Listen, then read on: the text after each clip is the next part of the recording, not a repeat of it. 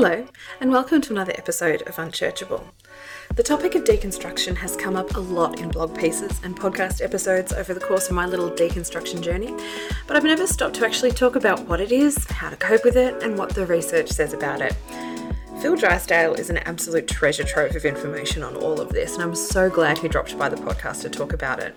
I think one of the roughest things about deconstructing faith is feeling alone in it, facing that deep sense of existential dread solo. The ability to understand what deconstruction is, that there are lots of us, and that we are not alone is therefore a powerful thing. Phil has lots of wisdom to share over the course of this hour, and I'm so grateful for this session on a personal level, but I also know there's a lot of value in what he has to say for anyone who is deconstructing, no matter where they are on that journey. Um, ISO 2.0 was really doing a number on a lot of us, but I hope you are surviving this little apocalypse okay. Um, my thoughts go out to everybody who is under lockdown or facing their own sort of anxieties during this time. But, anywho, on with the show. I'm Kit Kennedy, and this is Unchurchable. Hello, Phil Drysdale. I'm hailing from hey. the UK and talking about deconstruction. How are you? I'm good. How are you doing, Kit? You enjoying Very life? good. Oh, yeah, look, it's a roller coaster 2020, isn't it? I was literally just tweeting about how um, CNN is reporting that President Trump uh, has had his people contact the South Dakota mayor, uh, governor about having his face carved onto Mount Rushmore. And I thought, you know what, 2020 wow. can't get too much more weird, can it? nope, nope. That's, uh, but you know, we've still got some months left, and uh, yeah. oh yes, that's, that's that's encouraging. And I know, know right? as I was kind of prepping for this interview, I thought, oh, you know, the Australian kind of worldview when it comes to politics is very America centric, but mm. you guys over where you come from have just had Brexit, and you've got the Honourable Bojo as yeah. your um, as your prime minister. So, what's it like from where you sit? Uh, it's. I, I think we're all. Um, we're all seeing a slight shift, maybe slight is probably an understatement as well, back towards um, a more um, conservative uh, stance that many people in a psychological state where they are seeking safety, certainty, security. Mm-hmm. Um, they they are scared by progression, by moving forwards, and I think the world has seen a lot of progression, a lot of moving forwards, a lot of diversification, a lot of yeah. uh, unification in other ways um, a lot of globalization, and, and a lot of people are scared by that, and the only thing they know to do is to step backwards. Um, and so yeah. that's that's what's happening, and, and I think it's a pretty natural progression, and we're seeing it. You know, see it in Australia, see it in America, see it in the UK, yeah. Um, yeah. and I, I, think quite a lot of Europe is, uh, um, yeah, is is shifting in some of those ways as well. But the the overall trend is up. The overall trend is forwards. You know, the 2020 will be the blip. You know, like it's I don't know. You look at the stock uh, market over you know 100 years and you see yes. 2008 you see the 90s bubble but it keeps going up and i don't know yeah. how sustainable that is who knows let's not go there but oh gosh, humanity no. is going up we're moving forwards we're becoming a bit more healthy and um, mm. uh, loving kind inclusive hopefully yeah, hopefully, and that's the caveat we have to put on it. It's interesting for me because um, you look over over time. I think humankind has gotten quite a bit of arrogance about it when it comes mm. to, uh, you know, our ability to manage different things and medicate and vaccinate and all those kind of things. I'm, I'm yeah. absolutely for medication, vaccination, all that kind of stuff, but. Um, uh, you look 100 years ago we had the spanish flu and 100 years before that we had cholera and 100 years mm-hmm. before that we had the bubonic plague and it's like almost this kind of cycle of reality checks where we have to take a pause and um, and reassess um, you know how we are as a people or you know it's kind of we yeah. get isolated in our homes to kind of wait these things out and it's a time for thinking and perhaps a good time to be talking about deconstruction. Tell me about how you got into this fascinating area of, and very poignant area of you know content creation and mm. um, you know yeah go yeah well well I was I was very much in the world of evangelical charismatic Christianity for a long time, and Mm-hmm. I used to. I started writing some thoughts on um, Facebook back when Facebook was just quite a new thing. I started Oh, putting some blogs out. Yeah. Um, yeah, when we when we didn't know that it was going to ruin our lives and take control of the world. that it was Um, Skynet, really. Yeah. yeah, exactly. Yeah, this is like a flashback in Terminator, isn't it? Um, Yeah. And so I, I started just writing some things, and I got asked to go and speak at churches, Yeah. conferences, and things like that. And so I started traveling a lot. And before long, I was traveling all over the world. I was speaking in two, three hundred places a year. I mean, it was non-stop. It, it was Wow. really, it was great fun. I love it. Um, I'm an introvert though, so it was bloody tiring.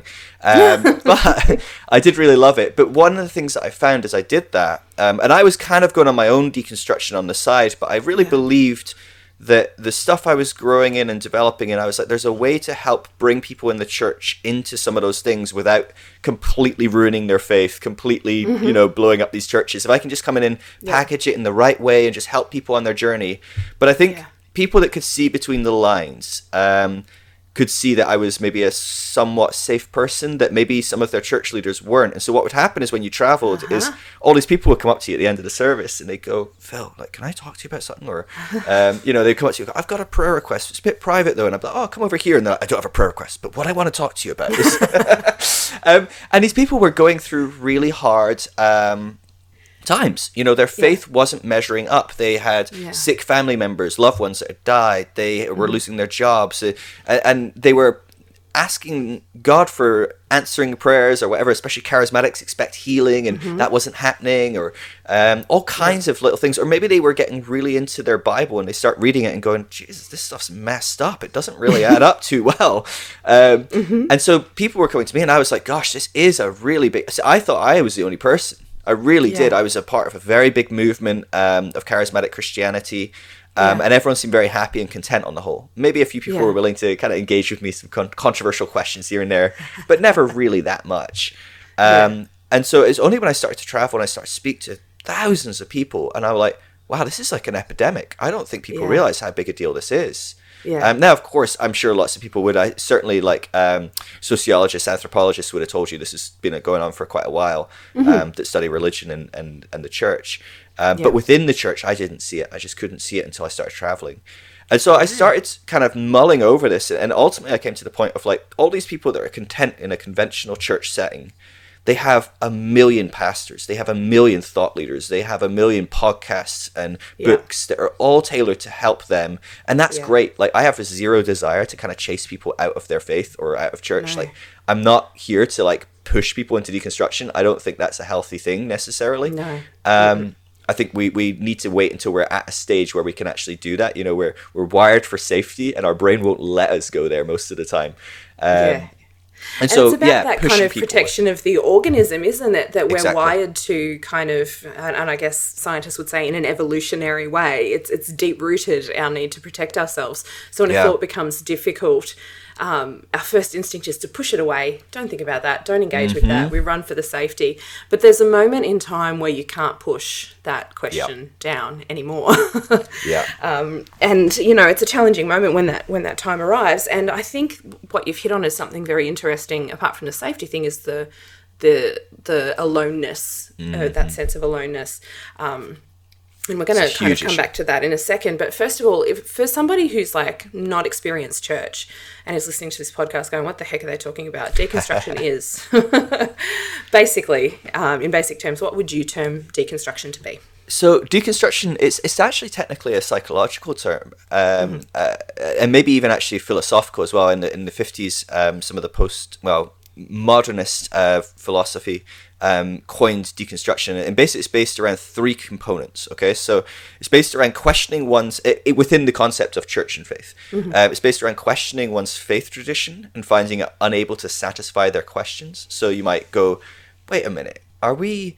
Is, is this what Christianity is? Is this what Jesus is about? That we go to church? Is that what it is? Or, or that do we really believe that God said we should you know, slaughter men, women, and children? And do we think that that God is the same God that Jesus is God? Like, how does that work? Or God is love. These kind of questions. genocidal, yeah. yes, you know, but doesn't um, contradict.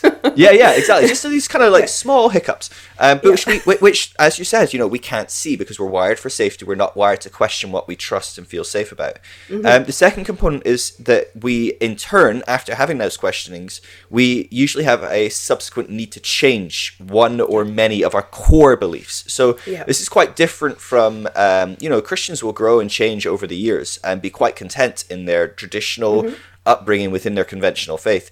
These are usually major core belief changes. It might be that you don't believe God is uh, a yeah. being anymore. You might see God as more the universe, or it might be yeah. that you go, I don't believe Jesus was uh, born of a virgin and died on a cross and rose again, or some very, very fundamental things. It might be yeah. smaller things. What what what is a core belief to one person can be very different yeah. to what's a core belief to another. And so for some people, just believing in hell is a core belief, right? Oh, and you, you oh, find that out oh. quickly because you can just tell most conventional Christians, oh, I don't believe in eternal conscious torment as a hell model.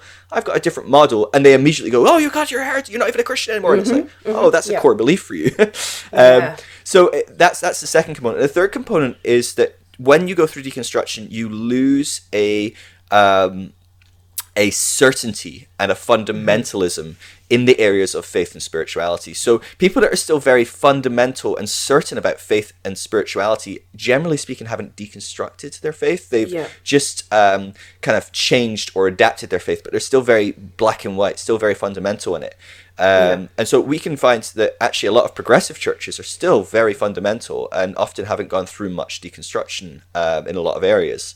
Um, and so those are the three main components that you're looking at when you are trying to um, determine have I deconstructed or have other people deconstructed. I try not to judge whether someone else has deconstructed, but in the yeah. research area, I do. You have to, you know, look at the data and go, well, has is this person deconstructed or not? Um, yeah. And so those are the three markers that, um, generally speaking, we're looking for. Yeah. Okay. Now you've raised something again very interesting. There's going to be a million different rabbit holes that I could dive down along the course of this interview, but you know we're just going to roll with it. Um, you were saying that churches can be quite fundamental and yet appear quite progressive. Mm. So this this is interesting to me because when we think fundamentalists, we're probably thinking about churches in kind of the back of Utah and women wearing mm-hmm. head coverings and, and, long denim skirts, but that's not necessarily the case according to what you're saying. Mm. Yeah. Well. Yeah. It, it, I mean, it is absolutely. Mm. Those are very good examples of a very fundamental um, type of church. Um, I, I, would use fundamental in a much more broad term, in a sense where um, one has fundamentals and they are utterly unwilling to let go of them. Yep, okay. okay yep, so very black and white, very dualistic. Like, no, this is right and everything else is wrong. Um, mm-hmm. And we can find that, you know. So, say the progressive church. A lot of the progressive church people have deconstructed things like women's rights, LGBTQ, mm-hmm. uh, maybe even concepts of hell. But actually, they're still very rigid on uh, God is uh, being that I pray to. If you show up there and go, actually, I don't really know if I see mm-hmm. God as a person, or maybe they're not. You know, again, progressive church yeah. is a very broad, wide movement. Um, yeah but still they can be very black and white or maybe they're just very fundamental about um, how they approach exclusive people right we're inclusive yeah. now so we're going to be really exclusive towards anyone that's exclusive very complex yes. dynamic it's a very hard one to navigate um, but it can be a, an element or, a, or, an evidence of some fundamentalism some rigidity um, when mm-hmm. you see how the left responds to the right right i mean this is a great example of yeah. Um, the left might be less fundamental than the right uh, when we talk about these kind of like terms as we use them maybe politically socially uh, yeah. whatever. But it can still be very fundamental. It can still be very black and white, and um, can often uh, reveal itself as the other side of a similar coin. Um, yeah. Yeah. Yeah. Okay. So um, for for whoever it is that's going through this process, it can be a whole lifetime worth of stuff that's built up to a point where they've gone, okay, I've I've, I've got to I've got to go down this rabbit hole. I've got to ask the questions. It's a deeply uncomfortable time, and they can also feel quite alone. Um, mm. I was quite shocked when when when that moment happened for me how lonely that felt and then mm. all of a sudden there's this explosion of information out there on the internet when you realize you are so far from alone. Mm-hmm. But that can be a toxic place too, because if people have deconstructed into atheism, yep. and and you don't want to, or they've deconstructed into some some other type of you know Buddhism or Taoism or mm-hmm. whatever it is that they've deconstructed into, there can be kind of a pressure for people. Well, I have gone through this process of applying critical thinking, and this is the truth that I've arrived at, and that yep. black and white thinking is applied there too. Um, I guess how do people kind of what are some of the best practice ways that you've kind of seen out there for, for supporting people through deconstruction? Yeah. So I mean, this is what I do day in day out. I mean, I talk with hundreds of people a week um, mm-hmm. for hours on end, um, helping them go on their on their deconstructive journeys. And um, and for me, and, and different people have very different models, um, but mm-hmm. I try and avoid that um, that desire to impose anything I believe on anyone else. Like I'll yeah. frequently say things I don't believe all the mm-hmm. time um, because it might be an area that someone wants to explore. So they might be going, "Oh, I'm, I'm deconstructing, you know, this concept, but I'm really scared to let go of, you know, my concept of Jesus." And I'm like, "Okay, cool. Well, let's like, why don't I recommend yeah. some of these books or that book?" And I'm like, "I thought those books were okay, but they were terrible conclusions in my mind. But it might be really helpful for you." Um, yeah. And and actually, um, I think what what's happening is when you let go of these certainties, these fundamentals, you realize, well, what's helpful for me in my journey is probably not where I'll end, and it's mm-hmm. probably not where you'll end, and it might not be helpful for you at all in your journey. You might take a very different path. And so I think it's really important when we're working with people that are going through this process to let them work it out, to let yeah. them follow their um, their natural inquiry, their inquisitiveness when they go, "Ooh, I, I wonder what this is about," or "Oh, I'm really concerned about this," or, or questioning this. Follow it, explore it. Yeah. It's, it's okay if you want to pick up a book on Taoism, if you want to p- pick up some Buddhist literature, read it. Yeah. That's really cool. Like that'll really explore, expose you to new ideas and give you room to explore. Um, the, the danger is that we we assume that there is a clear cut trajectory. So this is some of the mm-hmm. stuff we're working on in our research. Is we do want to kind of track long term is there somewhat of a linear trajectory that we can see? So, yes, maybe do some people become a slightly more progressive Christian, but are they ultimately all going to become atheists? Now, that's what your pastor will tell you. well, um, yeah, but there's the not threat, much evidence for that. So, so far in our research, there's not much evidence to show that at all. Um, a huge yeah. portion of people that are on this journey remain deeply spiritual. Um, and a huge portion of those remain deeply spiritual within the concept of a Orthodox Christianity or a loosely Orthodox Christianity, at least. Um, so yeah, it's it's not so black and white that everyone's going to be an atheist or some all people will yeah. be an agnostic or it's going to be a big mix of this stuff because people are different and they've got different journeys, different traumas, different stories, um, yeah. and different questions. Yeah, I think um, I think these days I call myself a good Christian ag- agnostic. I think that's mm. what I I don't know like. but I love that you're you're doing research on this. Um, and again, this reinforces the the fact. I think if I think you can use the word fact if there's research um, attached that this is not this is a this is a phenomenon that a lot of people are experiencing, and yeah. um, you know, gosh, I think it would be nice if the institutions of church would actually go through a similar kind of um, process to look at how we do faith and community. But that's mm. kind of a little soapbox for me. Um, so. Okay, so there's there's just so many things in here. Um, but I just did want to kind of mark you've mentioned black and white thinking which is um, what psychologists might call a cognitive distortion. Um, and this kind of i guess a concern that kind of led to the first steps of deconstruction for me was that we used to know what people believed. We knew mm-hmm. what the mm-hmm. Lutherans believed, we knew what the Methodists believed, we knew what the Salvation Army was on about. But now we've got churches, and there's a legion of them mm-hmm. with really slick marketing, with really charismatic kind of um, characters at the front of these churches. Some of them are independent. It's unclear what their grievance procedures are or what the hierarchy outside the church structure is.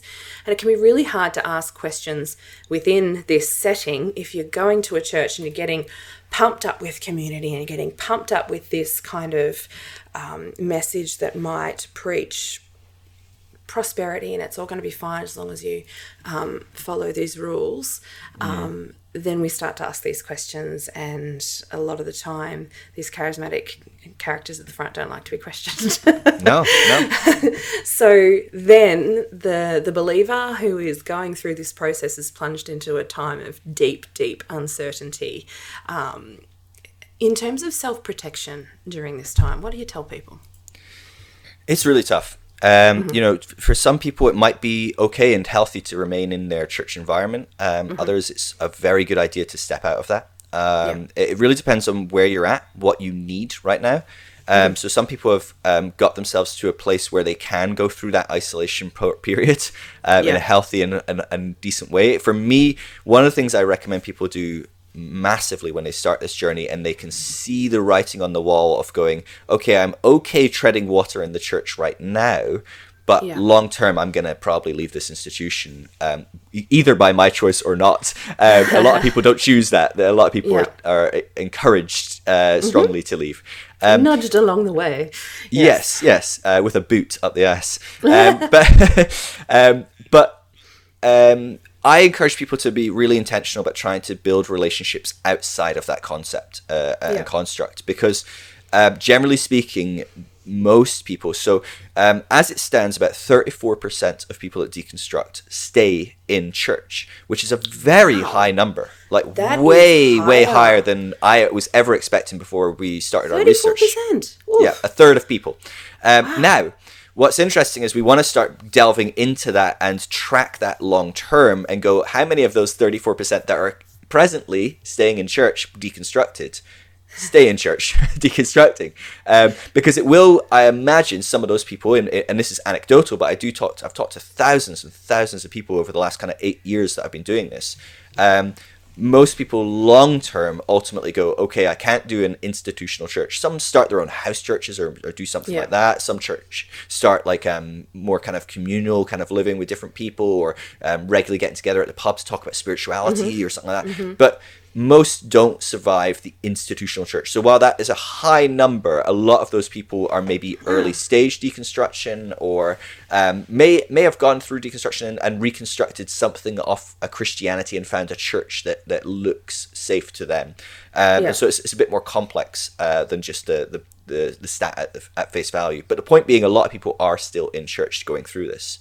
Um, Yeah. for me, it's really important that people start figuring out okay, what kind of community am I going to have if I um, expose myself or am exposed as believing X and my church immediately goes, no, you can't be a part of this anymore. For some people, it's not even that. It's your friends go, oh, well, we're not friends with you anymore. I mean, it's, it's Yeah. remarkable to me. People have 20, 30 year old friends um, Yeah. that immediately overnight just ghost them. Yeah, You know, it's yeah, like there was a yeah. one conversation on Tinder and they got ghosted. But no, this is like 20 years of friendship, and they're like, "Oh, you you don't believe that? We're done with you." Um, it- it's astonishing to see, um, but it is, a safety mechanism, like we are talking about. People need to um, protect themselves. It's a really key component to when you're existentially wrapped up in a religion that is um, basically we must believe X, Y, and Z. If you go, well, actually, I believe X, Y, and Q. Everyone goes, oh gosh, keep this guy at a distance because this is dangerous. Um, And in a lot Yeah. of cases, Q could very well stand for queer stuff. That seems to be a big bone of contention. A lot I'm of sure the that was just yeah, maybe a Freudian slip there, but um, yeah.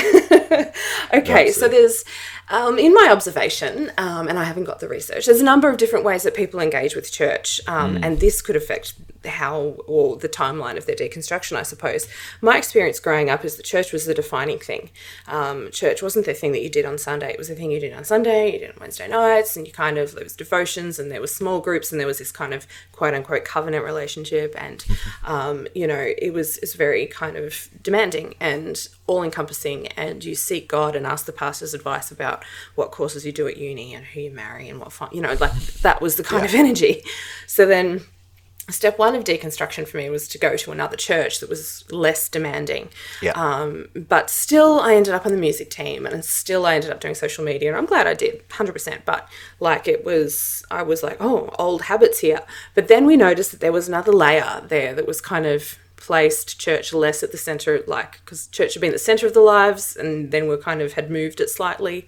We changed the position that church had in our decision making and stuff. Then we encountered the foyer dudes, and the foyer dudes, they're, they're the ones that kind of like they love the community, I think, and I suspect really enjoyed just creche, you know, just not having the kids kind of in their ears Yeah. and you know, kind of sit and chat in the foyer while while the message is going on and and then there's the people who are kind of like, oh, you know, happy to listen to podcasts or have beers with friends and talk like philosophers as we do. Um, so, I mean, deconstruction from that kind of philosophy pub kind of scenario would be a lot less jarring than it would be from that first scenario when life is wrapped up in church and church is wrapped up in life. wouldn't it? Absolutely. Absolutely. And this and this reveals that I mean, we are all seeking something quite unique when we approach something like a church community. This is the beauty of churches. It's why it works so well, is it does um, help us in a lot of ways when we need it.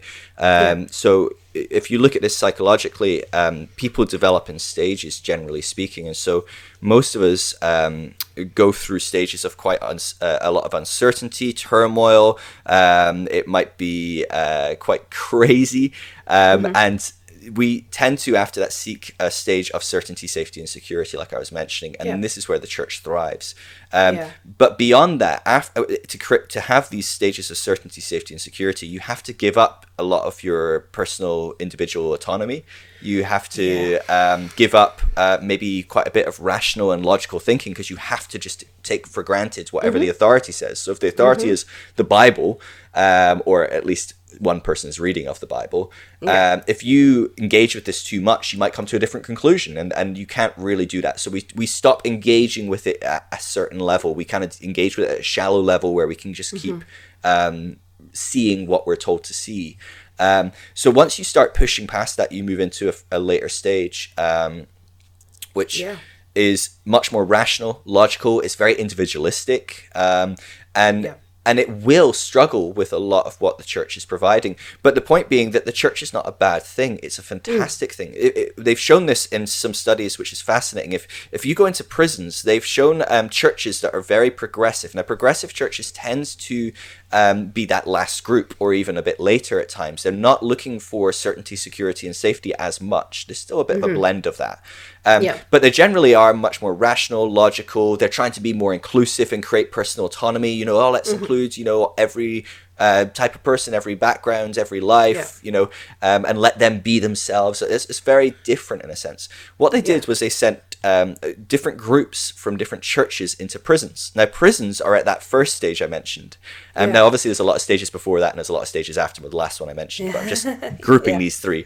Um, Yeah. But when you go into a prison, they're very much at that first stage. There's Mm-hmm. turmoil, there's violence, there's uncertainty, there's greed, there's a lot of um, there's a lot of individualism, but it's at a much mo- more um, egotistical, kind of narcissistic kind of stage. Um, you might think maybe like a toddler at the Terrible Twos would be a good example at this stage. Yeah, yeah, yeah. Um, but uh, so uh, what they found was you would think these more enlightened and advanced churches, right, that are looking for including everyone and all these different things, well, they would have a much better job, you know, helping these prisoners. The truth Mm-hmm. is, they had very poor success in prisons. The the, Really? the people that had great success in prisons were the the traditional, conventional churches that offered safety, security, and certainty. Really? Because that's the next stage that you need to grow into. You don't get to kind of Uh-huh. skip these stages. You don't get to go from being a, a narcissistic egomaniac to an enlightened individual. Uh, you usually have to give up a lot of your your self individualism and actually learn about group dynamics and giving up yourself to serve another. And a lot of these things that the church does in a really um, maybe unhealthy way at times and maybe healthy ways at other Yep. times, but quite essential way in one way or Mm-hmm. another for a lot of us. And so a lot of us we find maybe you just had a bunch of kids and your life is crazy right now and you go, Good God, if I could have just a creche once a week, that would be a lifesaver. So, you know, we joke about that, but that's a great example of that Mm-hmm. first stage, feeling that first stage very much and and finding a relief in that second stage. You don't Yeah. need a philosophical discussion at a pub when you've got, you know, a, a, a four year old, a two year old, and a baby. You're just Yeah. like, no, get take me to the place that has a creche, and I don't even care what they're saying at the front. I'll I'll nap, you know. I Um, feel like you're looking yeah. into my soul right now because I have a four year old and a two year old. oh, there you go. You know, so find you a creche and you're happy. yeah, it was just like there was a coffee machine by the door, there was a crate. You know, I was I was willing to sing my soul out for that. And you know what? Uh, that that church provided a beautiful. Um, community for me and a beautiful recovery space in a lot of ways. Mm, and yeah. I'm very, very thankful for them. And, Yeah. you know, and kind of plunged straight from, um, like, left that church. Um, well, actually, COVID 19 happened and it was just kind of online church. And we've only just moved to Melbourne uh, to COVID Central um, in the last kind of few weeks, which was impeccable timing on my behalf. But anyway, and so the deconstruction kind of c- continues in a lot of ways. But um, one thing I've noticed from my travels a lot. There are some common issues that pop up, and I don't know whether you're comfortable kind of speaking to issues, of course. in and of themselves. But one issue was is um, the LGBT and inclusion and women. That's one issue. But another issue is the fear of hell is Yeah, big for a lot of people who are deconstructing. huge. Um, what, what have you come across in your tracks around that particular topic? Sure. I mean, there's a lot of options when you look at hell because hell is never a black and white topic when we look at our Bibles. And so, if you're in a Christian tradition, which I'm assuming most of your audience are, are within mm-hmm. that or are coming out of that, Coming out of that usually, or damaged yeah. by, or you know, recovering, staggering out of that, um, staggering, yeah, twitching. you with- know, with there's a few there's knives in the levels. back. um, find me a hospital. Um, Yes. But generally speaking, I mean, the Jews didn't believe in a hell anyway. The Jews didn't really believe in an afterlife overly. Um, o- only until about three, four hundred BC did they start engaging with the concept of afterlife. Uh, particularly, they, some believed that you might be granted immortality if you were especially good and amazing and, and Wow, you know kind and good to God. You know, maybe Enoch or David. But generally, they thought you'd be worm food. Um, and so they only engaged with um, they're very atheist they really were in that context of, of what they thought about the afterlife it was only when they were exposed to zoroastrianism with the babylon um, Right. uh, ta takeover and the intermingling with babylon the zoroastrian was very very heavily all about the afterlife there was the good brother the bad brother the hell the heaven and they started to incorporate that into their faith Wow. um, many of them. So by the time Jesus comes on the scene, it is a topic of, of debate, but it is a debate. There's lots of debate about what it would look like. Was it even real? So some people were like, "No, that's stupid. That's that new Zoroastrian stuff. We're we're traditional Jews. We don't go for that stupid crap. That's a Yeah. modern, you know, you know, bastardization of what the gospel is or whatever."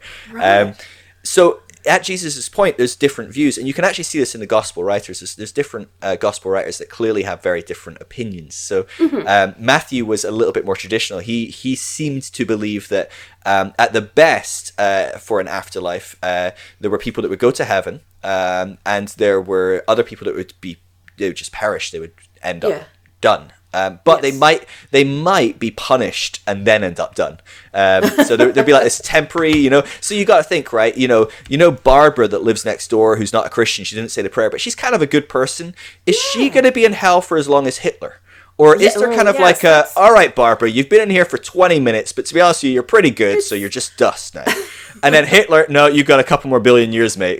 You know, stick another pineapple Oh. up his butt, or you know, whatever the punishment is. Um, and so that was that was one view that was um, very very popular in, in the Jewish culture, which was kind of a blend of the Zoroastrianism, but kind of also held quite uh, close to their traditional roots. Um, The more heavily Zoroastrian view was what we have quite commonly today, which really only became very, very popular through um, Dante's writings. Yes. Um, and that is And that no, no, the- no, the- it won't be temporary. This is going to be eternal punishment with like a whole nother spectrum of levels for people that are bad. You know, Hitler's at the worst level, and you know Barbara's in hell for eternity, trillions and trillions of years. But it'll be like you know slightly less bad. You know, maybe not Yeah. pineapple, some a smaller fruit maybe. Um, Grapes. but uh, yeah, um, let's, let's try and stay away from that topic. but uh, no, you're fine. I'm just like my mind does not do well with these things. Um, Oh god! But I find it interesting because uh, you know Christianity claims to be the first monotheistic religion, and yet Hmm. Zoroastrianism really was, wasn't it?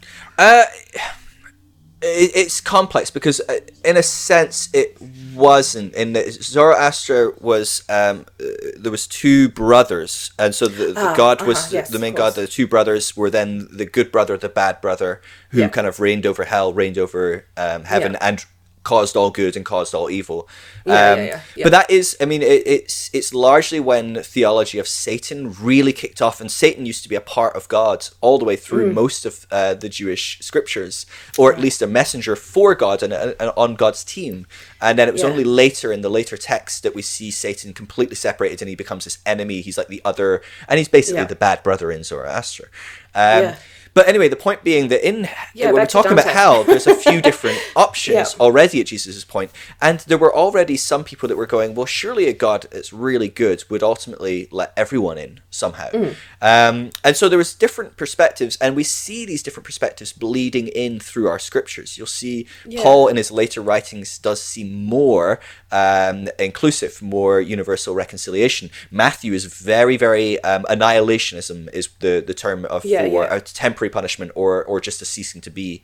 Um, but then there are some texts in there as well that are very much, oh, that looks like eternal conscious torment. Um, Yeah. The point being, however, that for a long time after the Bible had its period at the end of Revelation 21, you're not allowed to add to this anymore because that's obviously what that means. Um, the the church tolerated all three of those main broad views for a very long time. It was actually very late before the third view kind of fell out of vogue um, because some people um, basically incorporated quite what were termed heretical concepts within it. So they would say, well, yeah, everyone will ultimately be um, with God, but Jesus has nothing to do with it, or or well, it's not Right. really even a God. And people were like, whoa, whoa, whoa, whoa. So they they started to write off one view because of some other views. Um, Yeah. But actually, for the first thousand plus years, all three kind of coexisted. Now, that's not to say you won't find people in the early church going, that view's stupid. I don't believe that. Yeah, of course, yeah, people still air their opinion and, and say what they think about other people's opinions. Yeah, But it's Even not before black and white. Facebook, that happened. Yeah. Oh yeah, you know, it was just slower uh, Yeah. via letter. Um, yes. but yeah, so, so that was it- it's it's really only the Eternal Conscious Torment is the most popular view predominantly because of Dante, but then secondarily because it was the main view of those that birthed the Protestant movement, and the Protestant Mm-hmm. movement shifted away from being a faith um, that was lived out into a faith that was ascribing to certain beliefs. And when your faith is, I must believe X, Y, and Z, if Z is eternal conscious torment hell, well, you can't put it down. You can't explore other ideas. So, uh, all this to say, for people that are Christian and this is their big stumbling block, you can remain Christian if you want. That's not a concern. There are lots of good opportunities to explore that. Um, I've got some introductory material on my website. There's great books out there. Brad Jersak's Her Gates Will Never Be Shut is a fantastic book exploring that. Um, that there's loads and loads of books. Send me a message on Instagram and I'll happily hook you up with loads of uh, links and stuff.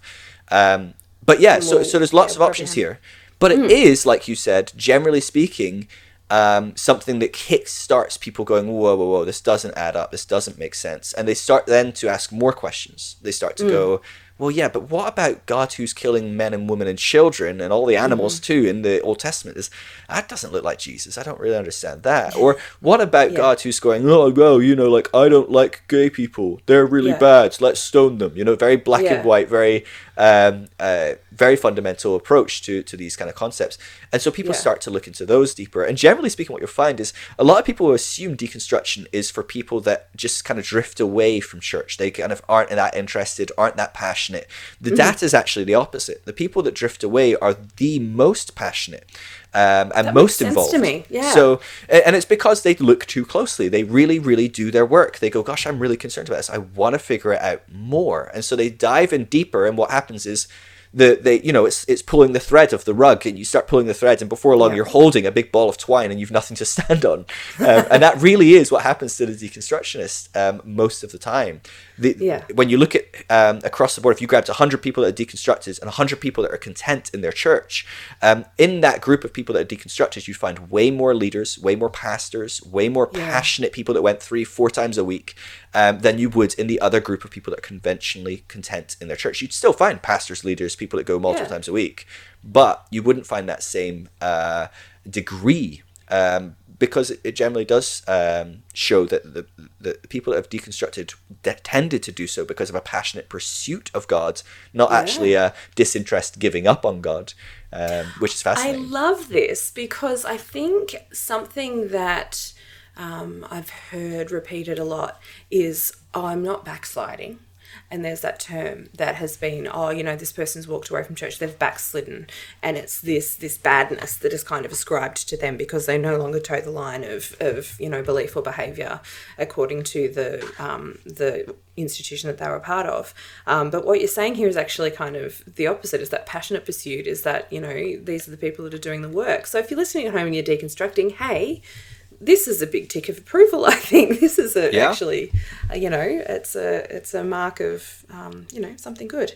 Um, so um, I'm interested, you know, in terms of. Um, sorry, I've just I'm just listening next door and no. I thought I heard a baby cry, but it's, it's fine. And I love how this kind of knocks you right off your perch. You're like, I had a really good question, and then I heard a noise. I know, I know. and, You know, there you go. um, so, how do a lot of these deconstructionists, as you call them, I like that word, um, how th- those who that don't deconstruct into atheism, what Mm-hmm. are some of the structures that they're kind of coming up with in order to manifest a healthier version of church? Yeah, well, uh, like I said, a good portion um, will end up in the progressive church, either as Yeah. a stopping point or or ultimately end there.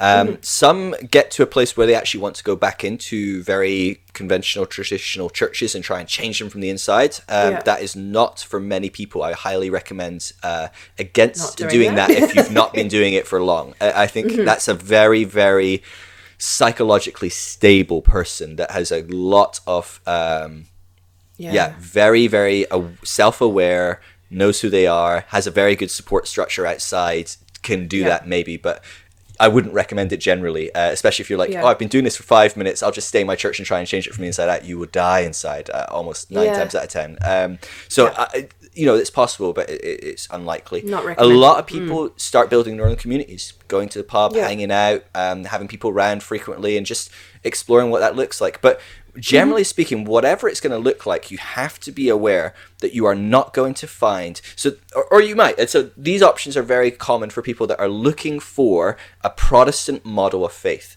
which is a Yeah. model of faith where we all believe the same thing so now we've, we've got rid of hell but we all believe this option for hell you know, this Yeah. is the one. So don't believe number two. You got to believe three. You know, Mm-hmm. wherever.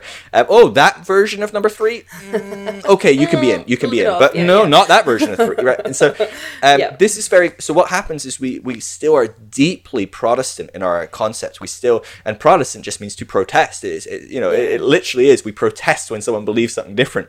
Um, Yeah. And that's why you have forty thousand Protestant churches, or you know, denominations and, and sects. Um, yeah. Every time someone changed their idea, they, they split. Um, and so the danger is that um, that that can work for some people, but generally speaking, as you deconstruct, you, you are going to lose less certainty. And if you're going to need that agreement and that everyone believes exactly the same thing, you're going to end up alone. Nine times out of ten, you are going to end up alone. Now, this is quite fascinating because there is zero reason to be alone in this process. Because uh, if you look at uh, uh, America alone, so America's where I've got the data on. I'm afraid I don't have anything for Australia. America alone, 2,700 people leave the church every single day. Every day, and that's not day. go Goodness. from one church to another. That's no, I've I've moved around churches or I've been in one church my whole life, but I'm done. Done. And so every day someone is completely done with church, 2,700 people. Now, of that, 78% still have a spiritual faith. So Hmm. basically, 2,000 plus people still have some sort of faith. Now, if you're willing to engage with someone that goes, Yeah, I still am exploring spirituality, I'm still asking questions, I have a background in Christianity, I'm not sure if that's where I'm going to end up or not, but I'm willing to do that journey with you you're Yeah. going to have no problem finding people in your community and connecting with them. And I say no problem. It will still, you know, it's not like you can go to, if you leave the Baptist church because you're a charismatic, you can go to Yeah. a charismatic church, you know where to go, you know? Yeah, Just yeah. Google charismatic churches in my area. But there's not so much, you, you can't Google, uh, where do all the people that are pissed off with church and deconstructing their faith meet every Tuesday? You know, it's like, that, that's not necessarily a thing in your area. Unchurchable, the podcast could be a thing though for that There one. you go. Um, but yeah, that that's It's- a it's a it's a- really tricky thing. It's a So tricky it- dynamic, and and I, I actually set up a website for that purpose because I, people I, I would get messages Oh. every day of people going, "Do you know anyone in Sydney? Do you know anyone in Paris? Do you, have you ever met someone in Portland?" You know, and I'm like, "Yes, Yeah. yes, yes," but I don't know. I can't remember every single person. Yeah. I, I can tell you I've talked to people in those areas, but I can't remember which person. I can't just give you their details. Um, and so I created a website where you literally could just register your as a dot on a map. People could Yeah. search, you know, 50 mile radius of Sydney click it or kilometers. I know you guys. Yeah. Kilometers. Yeah, Um, kilometers. I'm used to Americans, man. Um, and you know, you could you could click on people in your radius, send them a message, and go, "Hey, I'm going through this. I'm in Sydney. Like, Hmm.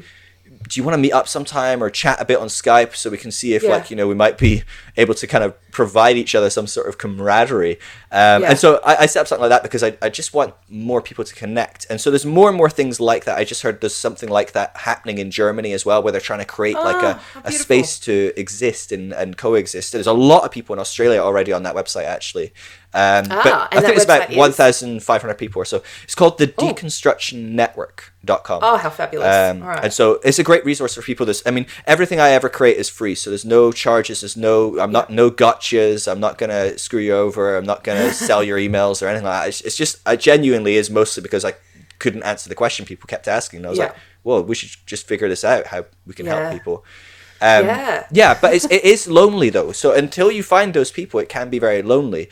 And I think one of the big things that you're going to find is you need to be able to let go of your black and white uh, fundamental dualisms um, because otherwise Yeah. you're really going to struggle. Because some people will have deconstructed into um, a more agnostic position or an atheistic position, but they still have that history of Christianity. They still are good people. They're still pursuing what is good and true and whole and actually they're pretty amazing people to be around to have some sort of relationship with. A lot of my friends have, have done that and honestly i get just as much out of that than the, the friends i have that have stayed within some sort of concept of christianity.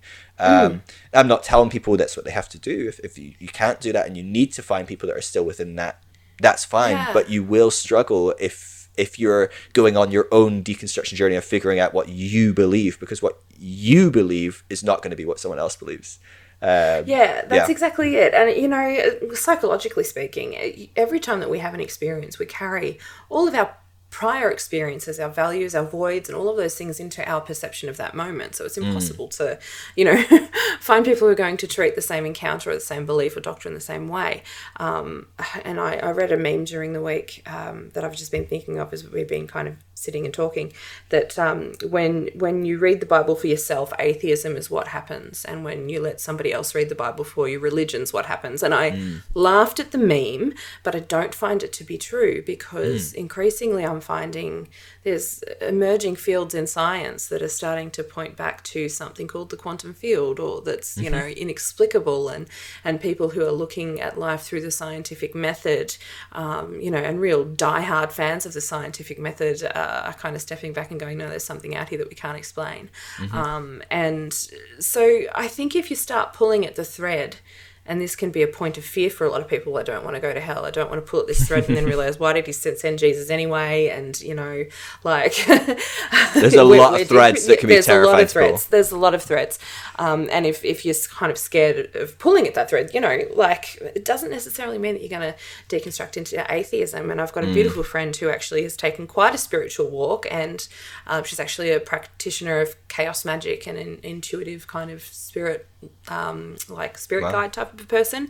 But actually, still has a really deep respect for Jesus and the Christian faith Yeah. tradition.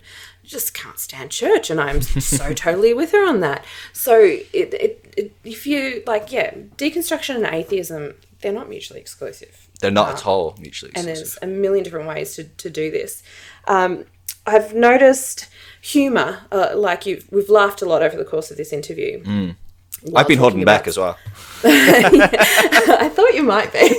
Well, a used. bit I, my my later when you podcast is two or three hours, so I was like, well, we don't have as much time. Don't mess around as much, Phil. Focus, focus, focus. focus, focus, talk fast. Well, hey, I can always get you back for another interview. I feel like That's we'd true. have a lot of a lot of stuff to cover. so, okay, so there's a lot of resources that that you've um, thrown out, and Hmm. I've I've noted that like your Instagram feed is funny. Like, there's a lot of really informative tiles, but there's also a lot of humor. And I think if we approach deconstruction without humor, it's it's, it's going to be harder, isn't it? Like, Yeah. I mean, You know. approaching anything without humor is just a bad idea. Um, like, literally, if- I don't think there's any anything that brings Mm. uh, more uh, power to get through something than, than a good laugh. Honestly, um, yeah, yeah, I think the hardest yes. moments in my life, I've I've I've joked the hardest. Um, that's maybe some terrible coping mechanism in a psychologist to be like, "Good God, that man is just totally broken." Um, but yeah, no, I think I, for me, I, I've always um, worked on the principle, and, and this is maybe comes back to my my roots of traveling and speaking in churches where Mm-hmm. I was generally speaking being really careful to just give them little breadcrumbs here and there not pushing them Yep. too hard but generally speaking people still got really pissed off and scared Yep. and upset when you share something that they're not sure about or they're you know Mm-hmm. worried about um, and and generally speaking all i would do is make sure i give them a good laughter sandwich. You know if you can make them laugh drop Yep. in something that gives them a total existential crisis and then make them laugh again. Here we go we're Mm-hmm. Fine. And and they, they they've forgotten on some level and they can just they, let it settle and mull and um, Yeah. but they're laughing and they don't realize wait i thought i was really angry for a second there but no it's fine it must be fine. Um, so that's part of my strategy i think. But also you know it's it's, it's fun. I, I i just my wife would tell you I do nothing seriously, and I joke the whole time, and it drives her insane at times. Uh, but it's also why she married me. Um, but yeah, so so I, it's I don't do anything without humor. Um, It's potentially a case of the thing she loved most being the thing that drives her bonkers the most There you at go. this point. But you know, I think I, I always tell people when it comes to deconstruction or losing faith in community, what you really need is uh, good humor, good coffee, good therapist, and good friends. Um, and it's uh, you know it, it's a long process, and um, I think I'm at the point in my deconstruction now where I'm, I'm a bit addicted to it. I really like it. I don't know where I'm going, but I'm fine with that.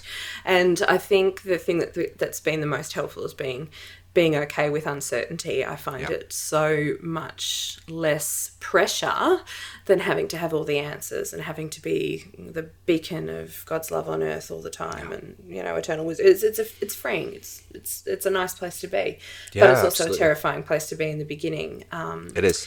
yeah, and you've got a lot of trauma wrapped up into that as well. So a big thing yeah. that um, people are only now becoming more and more aware of is um, there's kind of a subset of complex PTSD called religious trauma syndrome (RTS). boom. I was thinking I was going to ask you about that, but you've beat me Mm. It- to the punch. Say It was um, it was kind of um, coined by a woman called Marlene Winell, and she's got a Mm-hmm. fantastic book. But I will warn you, she's an atheist and she's very anti-religion.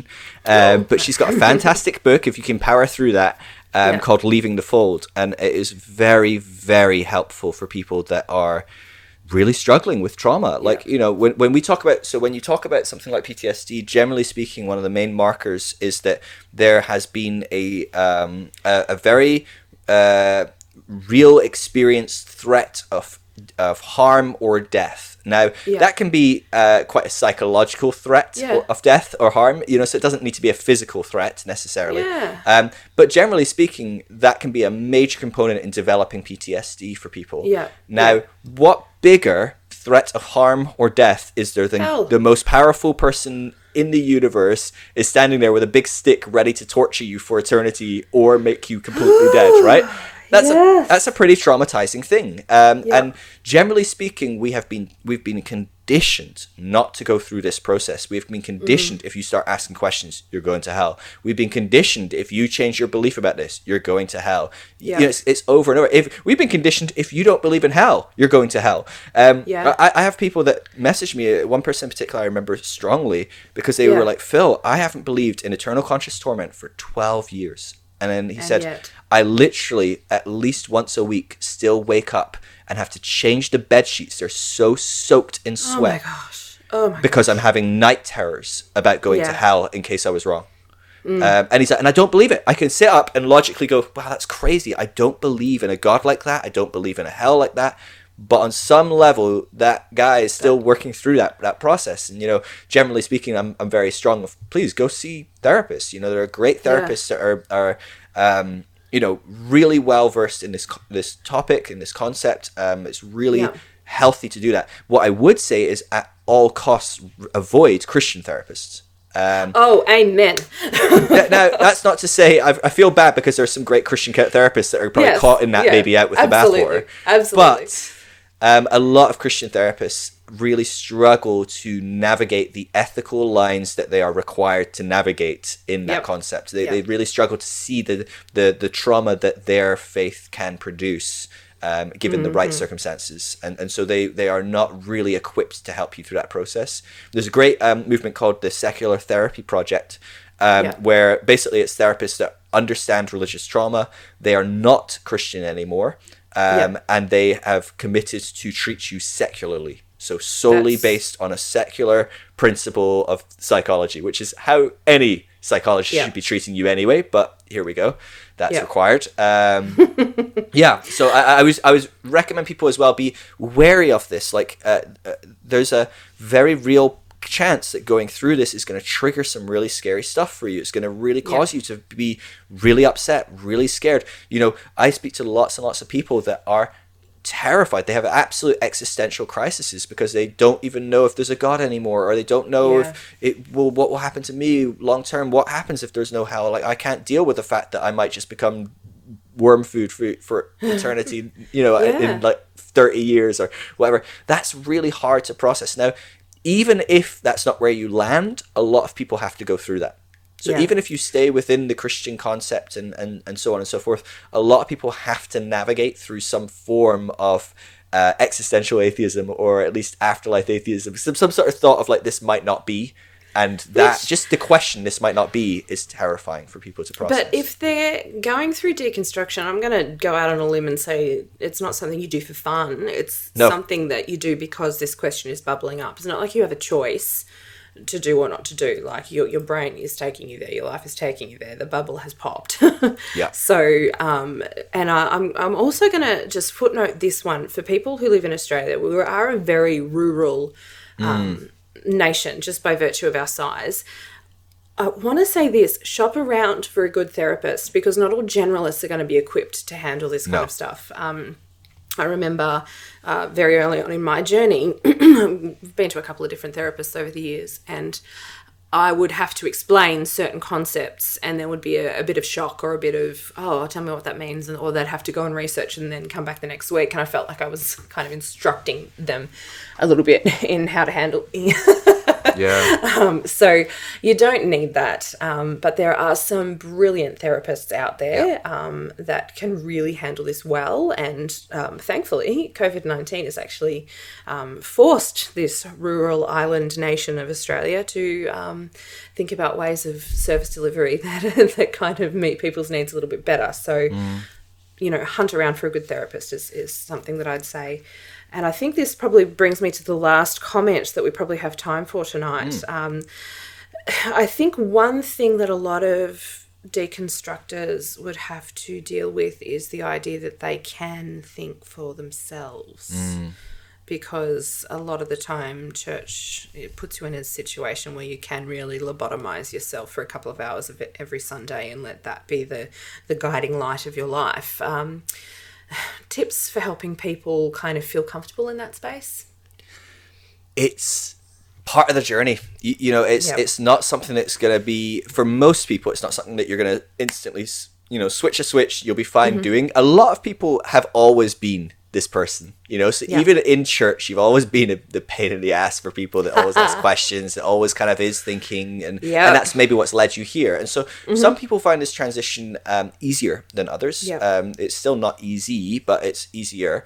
Um, But generally speaking, if that's not you, this is this is a new skill. This is not something the church particularly equips people to do most of the time, um, and so you need to, um, you know, go easy on yourself.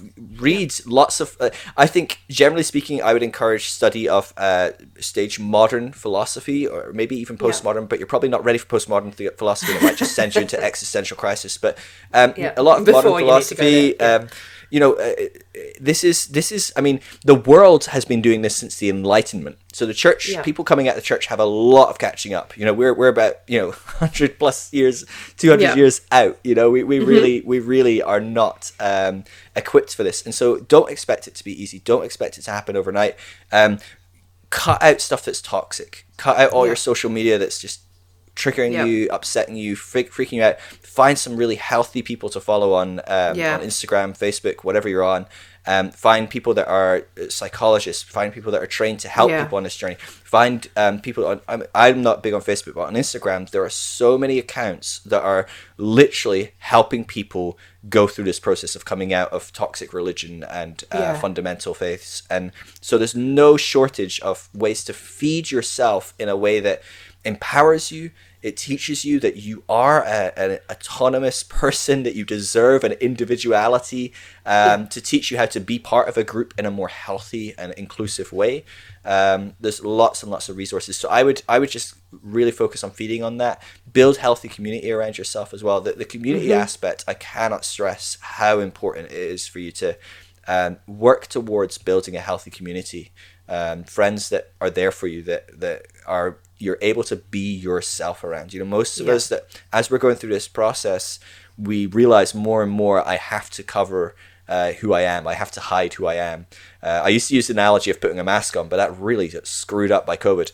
Um, but you know, we put this mask on, this this kind of like, oh, I'm a good, healthy Christian that looks just like you, um, mm-hmm. and we walk around with that mask on at church, and everyone goes, oh, look at Phil, isn't he a fantastic yeah. evangelical Christian um, that is perfect in every way and mm-hmm. and that feels good to be accepted by the community and and, and function in the community and we know if we take the mask off we're not going to be accepted anymore um, yeah. but what happens is you you get in your car at the church car park and you take your mask off and put it on the chair and you know that mask is glowing with love and acceptance and you know yeah. all that good stuff and you are left with nothing because they don't love and accept you for who you are um, yeah. and actually it's some of the most painful uh, stuff you can do is to keep putting that mask on and keep going into church and and and and then allowing people to love a person that you aren't, while the person you are feels more and more unloved, more and yeah. more unacceptable. Um, yeah. And so find people that love you without a mask, right? No, I'm not talking about COVID. Wear a mask for God's sake, right? But, um, oh but oh gosh, there's mask deniers. I just I can't even. But anyway, that's another thing. Um.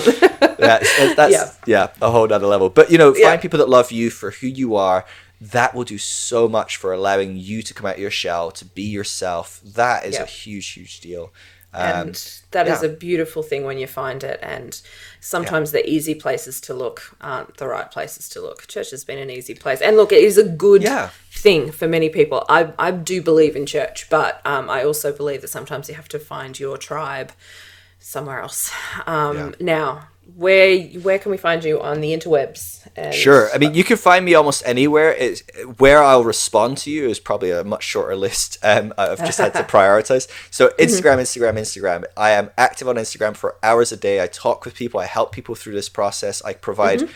Countless free resources. Most of them you'll find through Instagram, through my bio links and stuff like that. Yeah. So I'm just Phil Drysdale, P H I L D R Y S D A L E.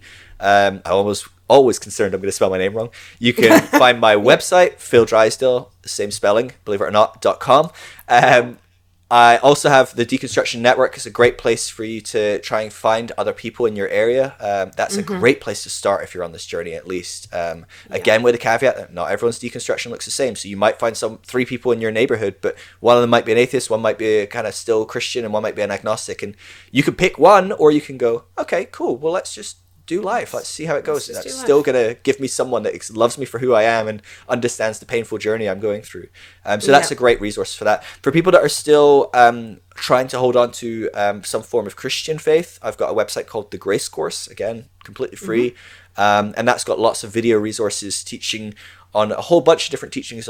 However, how we can see um, some of those topics in more loving, kind, gracious, Christ-like uh, nature of God ways. Um, so mm-hmm. we talk about hell, we talk about um, prayer, prophecy, faith, uh, you know, Ooh, identity. Okay. Um, I've got a whole series amazing. on um, on human psychological development, um, which yeah. is very important for in my opinion, it's one of the most important things you can kind of study is how you psychologically develop, have developed, and will develop, yeah. and how other people around you are, because you can understand where people are that you're relating to and how to relate to them well. Ah, um, and I've got a, I've got a seven hour course on um, homosexuality, teaching all the different views and how different views approach different passages, topics, science, mm-hmm. history.